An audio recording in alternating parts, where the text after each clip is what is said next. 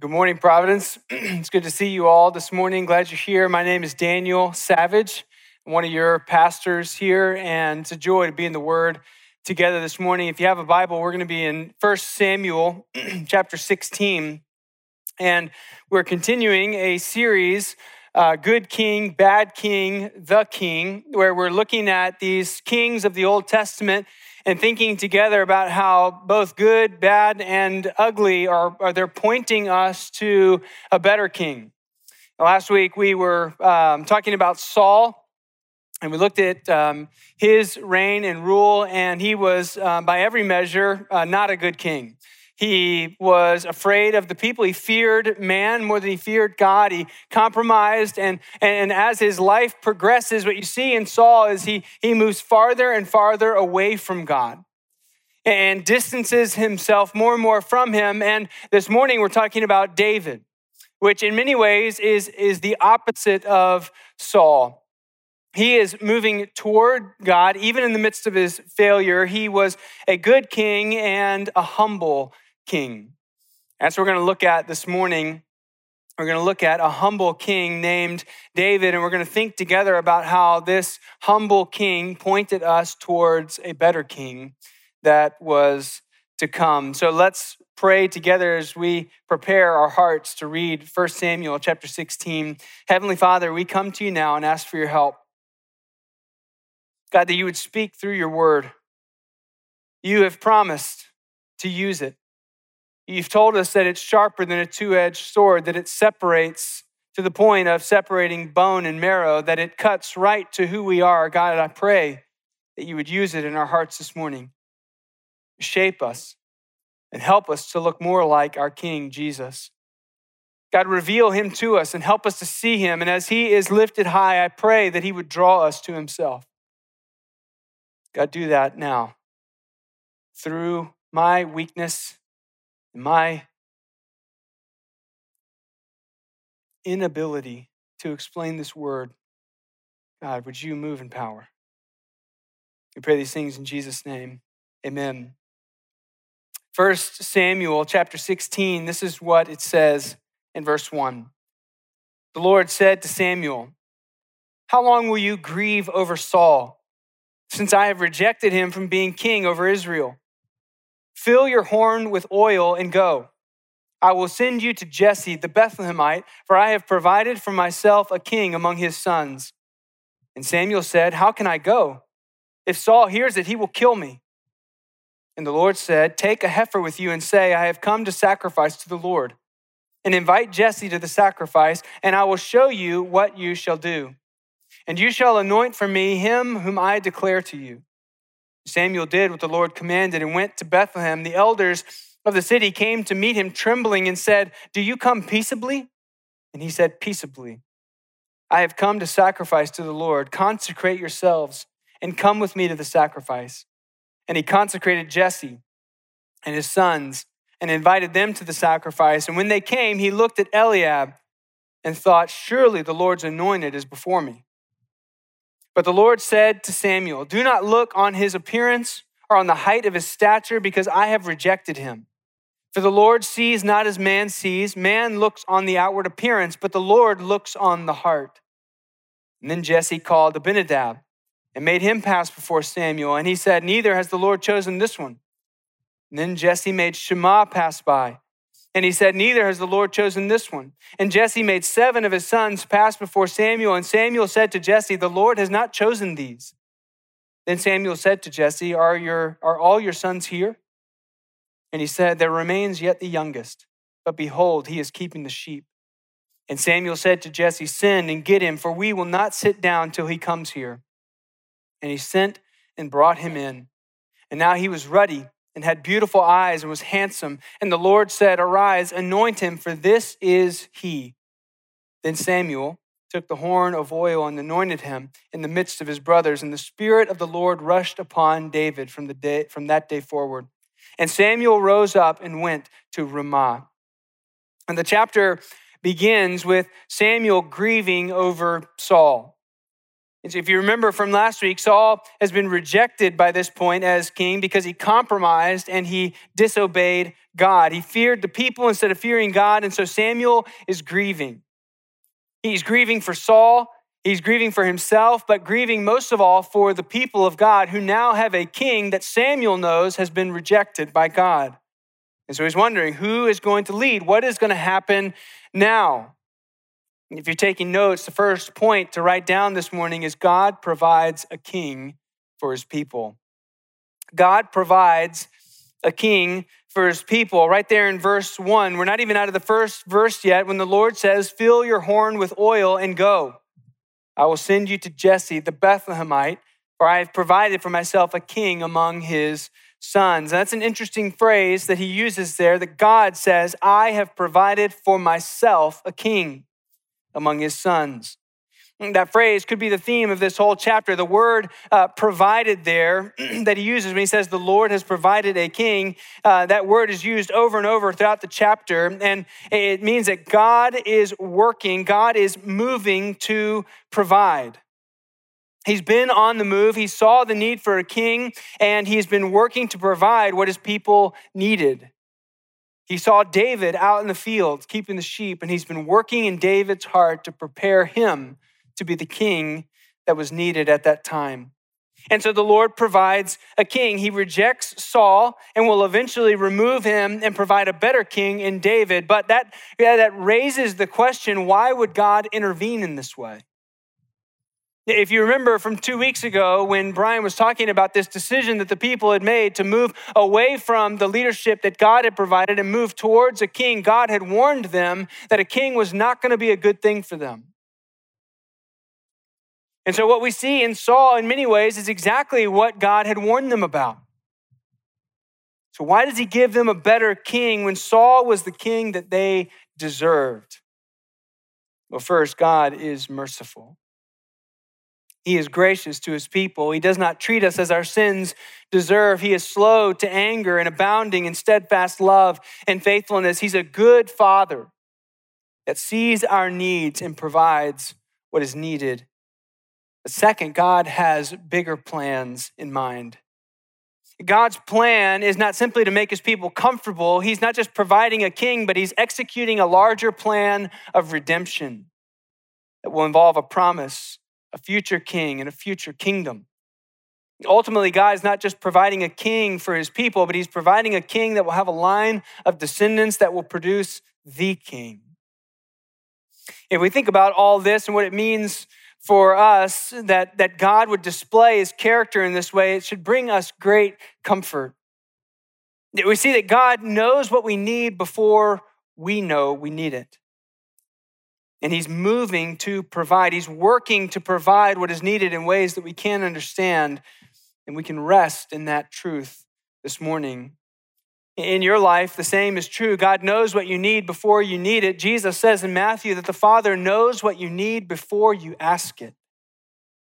He's working to provide what is needed in ways that you can't understand and in a way that we can rest and trust in Him. If you think about it from David's perspective, David was out in these fields, living in obscurity, fulfilling his duty to the family, and probably wondering, what is going to become of my life? Where do I go from here? There wasn't like a management training program in the fields of Bethlehem. He didn't like see a path before him. He's wondering, what is God going to do with my life? He had no idea that God was preparing him for something else. If you feel stuck in life and wondering what direction you should go, remember that God has not forgotten you. He sees you. He has plans and purposes for your life. He's prepared good works in advance that He wants you to do. It says in Ephesians chapter 2 seek His direction, wait with patience for His timing. He's working in ways that you cannot see. The second thing to notice in God's provision of a new king is the kind of king that he provides. If you're taking notes, that's the second point. God provides a king with a humble heart. God provides a king with a humble heart. God sends Samuel to the small town of Bethlehem, and it was such an obscure place, so far off anyone's radar, that when Samuel arrives there, the elders of the town come out trembling and asking, Are you coming in peace? Because as, as Samuel, the prophet of God, approaches their small town, their only thought is he must be coming to deliver bad news. Why else would he come here? And so they ask, Are you coming in peace? And he says, Yes, in peace. And Samuel gets to Bethlehem begins to look at Jesse's sons. He spots the oldest. And he thinks Eliab is certainly God's choice. He's taller than the rest. He's the oldest, but God says he is not the one. This is eerily similar to the description of Saul. If you remember, Saul is described as head and shoulders above everyone else. The people of God looked at Saul and thought, Look how tall he is. He must be a great king. Samuel is making the same mistake here. He sees the oldest and the tallest, and he says, Surely that is God's man. It has hit me more than once in the last couple weeks reading these stories that tall people just don't get the respect that they used to. This is where God's lesson begins. God is going to teach Samuel and he's going to teach us that he looks at people differently than we do. In verse 7, but the Lord said to Samuel, Do not look on his appearance or on the height of his stature, because I have rejected him. For the Lord sees not as man sees. Man looks on the outward appearance, but the Lord looks on the heart. The Lord is going to make his choice based on what only he can see, which is the heart of David. He chooses David based on his heart. Well, what kind of heart did David have? He has a humble heart.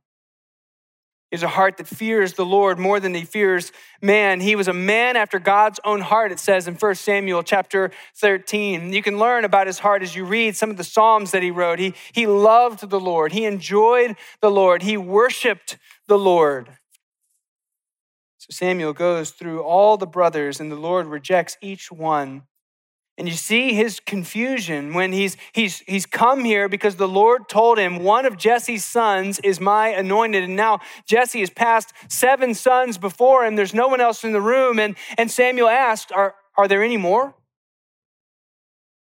And Jesse answers, Just the youngest, who's out keeping the sheep. So the Lord sends Samuel to an obscure place to find the youngest son who's out in the fields keeping the sheep. This is who the Lord has seen and chosen for himself to be the ruler of his people. He goes to a town that no one would have considered. He selects the youngest son whose own father didn't consider a possibility, and he brings him from the pasture and anoints him the next king of Israel. David, by every measurement, is an unlikely hero. But the Bible is filled with unlikely heroes. And the story of the Bible culminates in the most unlikely hero of all. That when God chooses David, he's simply pointing us to another shepherd who would come from the obscure town of Bethlehem. He's pointing to another king that no one would have selected. In fact, this is what Isaiah the prophet says about Jesus. Isaiah 53, verses 2 and 3 For he grew up before him like a young plant and like a root out of dry ground. He had no form or majesty that we should look at him and no beauty that we should desire him. He was despised and rejected by men, a man of sorrows and acquainted with grief, and as one from whom men hide their faces, he was despised, and we esteemed him not. Just like David, Jesus was a king that no one would have chosen, but he was the king that was needed. We should rejoice this morning that God knows what we need better than we do. This truth struck me with even more force this morning as I was driving here this morning. I was thinking actually about that passage that uh, Matthew Tyler read during the worship. In Revelation chapter 5, he's, he's, painting this scene of, of the, the throne room of God, and John is getting to look in and he's writing down what he's seeing. And there's uh, God the Father sitting in his throne, and he has this scroll in his hand. And like Matthew Tyler read, an angel cries out, Who's worthy to, to open this scroll and read it? And it describes this dilemma that they look all over heaven and earth, and no one is found who is worthy to unlock the scroll and to read it. And it says that John begins to weep until one of the elders comes over to him and puts his hand on him and says, Weep no more, for behold, the lion of Judah is worthy. And this is the this is the mystery. This is this is what hit me this morning is that John looks up and he doesn't see a lion. He says he saw a lamb that looked as though it had been slain. The king that no one would have chosen. The one who was despised and rejected. He is the only one who's worthy. He took the lowest place and he's been now exalted to the highest place. We didn't need a king that was head and shoulders above us. We needed a king that would humble himself and take on the form of a man. We needed a king that would take our punishment upon himself. We needed a king that would stoop down and wash his disciples' feet.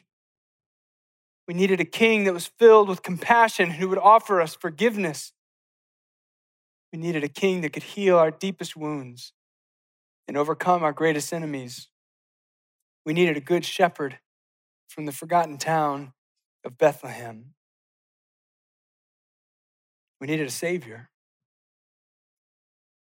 Why do we need this humble king who would be a savior?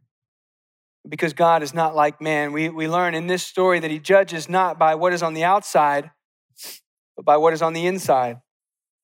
In other words, we may be able to fool the other people in this room, but we can't fool God. God sees our hearts. And this is, this is an alarming truth. Hebrews chapter 4, verse 13 says, Nothing in all creation is hidden from God's sight. Everything is uncovered and laid bare before the eyes of him to whom we must give an account. God sees our hearts. And one day, he says, we will give an account for all that he sees there. He sees all the guilt, the darkness, the evil thoughts, the twisted motivations. He sees it all. This is why we need a Savior. This is why we need a king with a humble heart who would come to save us. We need a king who can defeat our greatest enemies. We need a king who can bring us safety and peace Safety and peace is exactly what David brought the people of Israel. He brought victory over their enemies and peace. The last point, if you're taking notes this morning, is that God provides a king who brings peace. God provides a king who brings peace. Turn over in your Bibles to 2 Samuel chapter 7. Very next book, turn over there. It's one of the most important passages about David and maybe one of the most important passages in the entire Old Testament. David, by this point, has been established as king. He's, he's defeated his enemies. His throne is secure, and he's sitting with the prophet Nathan. He's looking at all that God has done, and he, he realizes that God's, um, the Ark of the Covenant now still rests in a tent. And David's sitting in his palace, in his kingdom, and he says, I want to build the Lord a house. I want to build him a great temple. And Nathan says, Go and do what's in your heart. But the Lord gives Nathan a vision where he says, No, you cannot build me a house. I'm going to build you a house. 2 Samuel chapter 7 verse 8 it says now therefore thus you shall say to my servant David this says the Lord of hosts I took you from the pasture from following the sheep that you should be the prince over my people Israel and I have been with you wherever you went and have cut off all your enemies from before you. And I will make for you a great name, like the name of the great ones of the earth. And I will appoint a place for my people Israel and will plant them so that they may dwell in their own place and be disturbed no more. And violent men shall afflict them no more, as formerly from the time that I appointed judges over my people Israel. And I will give you rest from all your enemies.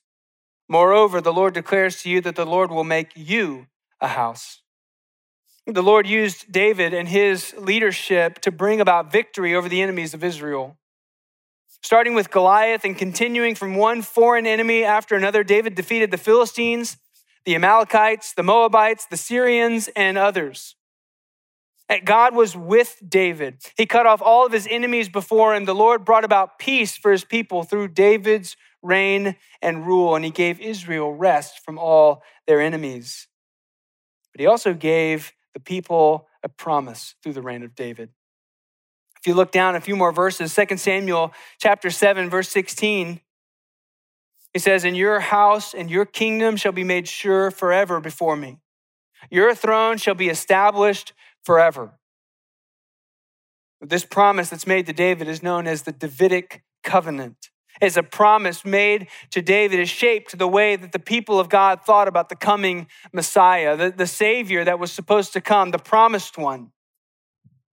In Genesis 3, when man, when man fell into sin, God promised a Savior.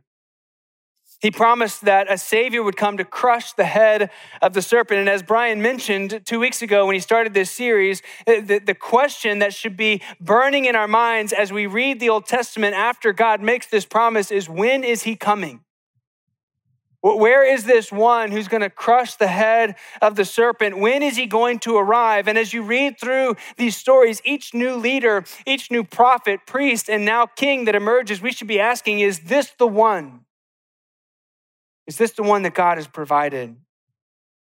Is he the one that's going to crush the head of the serpent? We find out here in this promise that God makes to David that this Messiah is going to be a descendant of David. This is why the Messiah is referred to as the son of David in the New Testament. As you read the Gospels, you, you see people referring to Jesus over and over again as son of David. And what they're doing eh, when they do that is calling him the Messiah. They're saying, This is it. This is the son of David. This is the one we've been waiting for, the one we've been expecting. He's in the line of David. He is the Savior, the one who's come. The Messiah or the son of David will be like David in many ways. Just like David, the son of David brings victory over our enemies. But he doesn't bring victory over foreign nations, he, he brings victory over the enemies of sin and death. And just like David, the son of David brings peace through these victories. His, his finished work and final victory brings rest from all of our striving and brings us peace with God. This is the peace that we need. One story in particular stands out to me as I think about the ways that people call Jesus son of David in the New Testament. It's a story that has been sort of etched into my heart in Matthew chapter 20, it's a story about two blind beggars who are on the side of the road. They're, they're, they're on the road that comes out of Jericho, and that would have been a, a frequently traveled path. So they've stationed themselves there on the road outside Jericho so people come and go and they can ask them for money.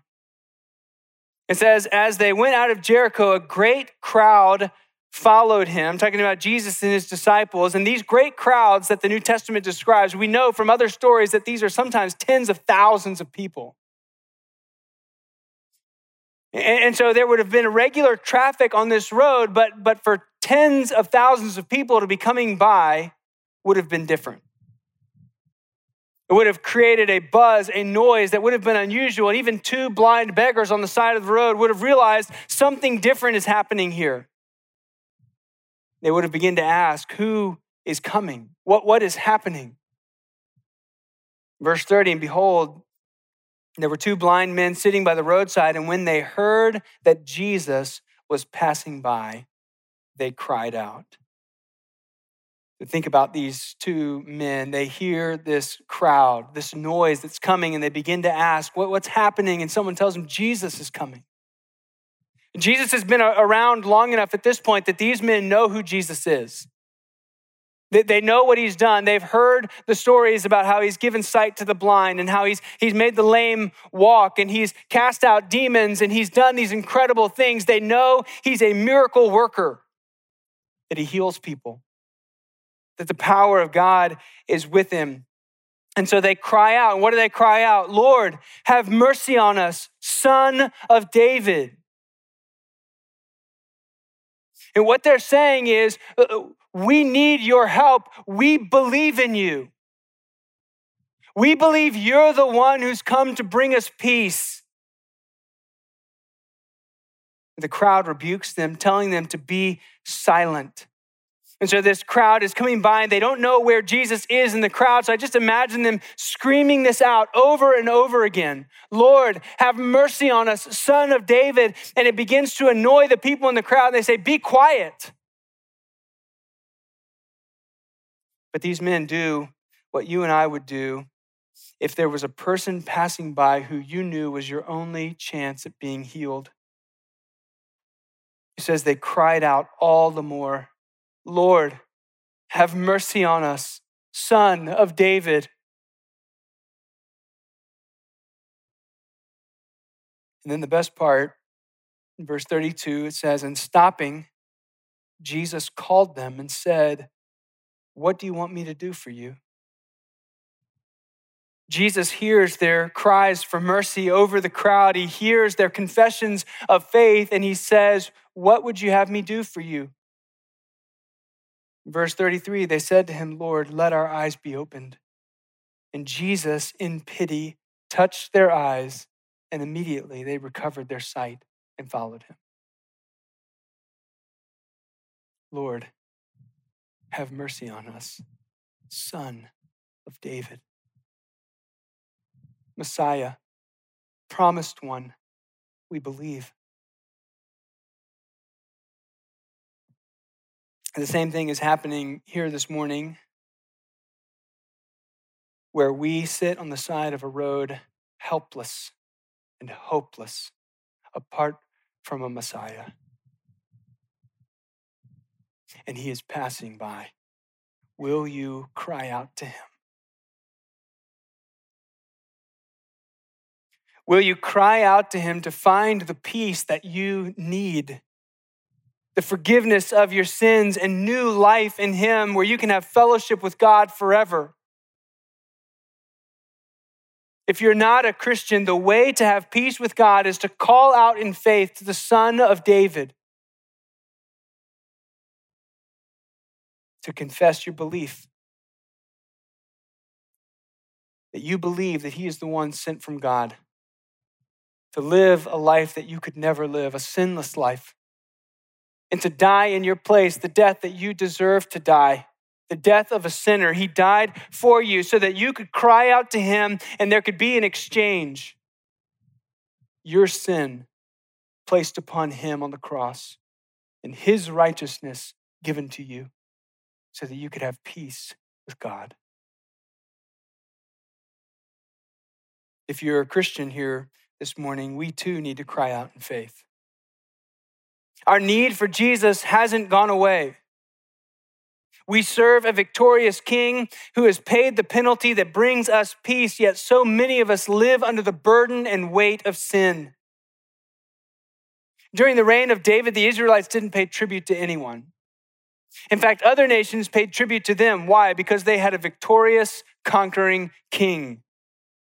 In the same way, Christian, you shouldn't be paying tribute to any foreign invader. Your king has already defeated sin, he reigns in victory. This means at least two things for us this morning two gospel truths that I want you to remind yourself of each day. First, you should live in peace, knowing that the debt for your sin has been fully paid. If you're carrying around guilt and shame for your sin, take it to the cross. Cry out to the Lord, Son of David, have mercy on me, and trust that He hears you. Jesus always hears the cry of faith. David himself wrote in Psalm 51 Wash me and I will be clean. Do you believe that? If the Lord washes you, you will certainly be clean. Second, you don't have to make room for sin in your life. You are no longer a slave to it. You have died to it. Now you are alive to God. You don't need it. You don't have to give in to it. You don't have to believe the lie that it will satisfy you. You have been set free to enjoy God and live for the things that are better. And so live in the freedom that your King has delivered to you. David's life, his reign as king, and even his writings point to a better king that was coming. David was a good king in many ways. He was a man after God's own heart. He was humble, and throughout his life, he maintained a fear of the Lord. But David wasn't perfect. In fact, he was far from perfect. He loved the Lord, but he made devastating mistakes. Just a few chapters after God makes this incredible promise to David about a kingdom that would last forever, David uses his power that God had given him to take advantage of a woman in his kingdom. He betrays one of his own soldiers and eventually has him killed to try to cover up his sin. In the end, David was a sinful man like you and me. He was a good leader, a mighty warrior, a man who loved God, but God's people needed something more than that. We don't need a good king, we need a perfect king. We need a sinless king, one who can stand in our place. We need a king that always lives to make intercession for us. And David wrote about this king that we need. He writes about this coming king. He writes about him in several places. One is Psalm 16, where he writes about a king who will not be abandoned to Hades or death, one whose flesh will not see corruption. The Apostle Peter talks about this in his sermon in Acts chapter 2 when he says, Brothers, I, I may say to you with confidence about the patriarch David that he both died and was buried, and his tomb is with us to this day. Being therefore a prophet, and knowing that God had sworn with an oath to him that he would set one of his descendants on his throne, he foresaw and spoke about the resurrection of the Christ, that he was not abandoned to Hades nor did his flesh see corruption. This Jesus God raised up, and of that we all are witnesses. Peter clearly explains that David knew that he was not the king that would save God's people. He prophesied that another king was coming who would be both king and savior, one who would stare death in the face and death would not be able to hold him. Unlike David, this king would be perfect he would be killed, but death would not keep him. And in Acts chapter 2, as Peter is saying these things and talking about a Jesus who had been crucified and who had been buried and who had been raised from the dead, it says that the people were cut to the heart and said to Peter and the other apostles, What should we do? Maybe that's happening to you this morning. Maybe there's something stirring in your heart. Maybe your heart is cut with conviction over your sin. Peter replies to the people and he says, Repent and be baptized. Every one of you, in the name of Jesus Christ, for the forgiveness of your sins, and you will receive the gift of the Holy Spirit. He tells them to turn. Turn from false hope, turn from sin, turn from your former way of life, and turn to Christ. Believe in Him, the Son of David Jesus was born in Bethlehem, a king that no one would have chosen. He lived a sinless life. He was despised and rejected. He was crucified, buried, and he rose again on the third day. He died to pay the debt for our sins so that we could be forgiven. And now, this throne, his throne, has been established, and he sits at the right hand of God the Father today, and he offers us eternal life. If you're not a Christian, you can put your faith in him today. The Bible says that all who call upon the name of the Lord will be saved. Cry out to him, Lord, have mercy, Son of David. Maybe you are feeling that stirring in your heart this morning. Maybe you have more questions. I want to invite you to come to something called Christianity Explored. It starts on March 6th. If you're new to hearing this story and you have more questions about it and want to know what it means to follow Jesus, I would encourage you to sign up and go. It'll be a place where you can study about Jesus, have your questions answered, find out what it means to follow him. If you are a Christian here this morning, then rejoice in the King that God has provided. He is humble in heart he is faithful. He is sinless. He's compassionate. He came to rescue us and He brought us peace. Let's run to Him and enjoy Him. Let's pray and then we'll sing together. Heavenly Father, we thank you for Jesus. Thank you for the King that you provided that we wouldn't have chosen. we thank you that you know our need more than we do. In all of your wisdom, in all of your perfection, you, pro- you provided exactly what we needed. God, help us to put all of, our, all of our hope and all of our trust in Him. Give us eyes to see Him high and lifted up. We pray He would draw us to Himself, even as we sing now. I pray in His name. Amen.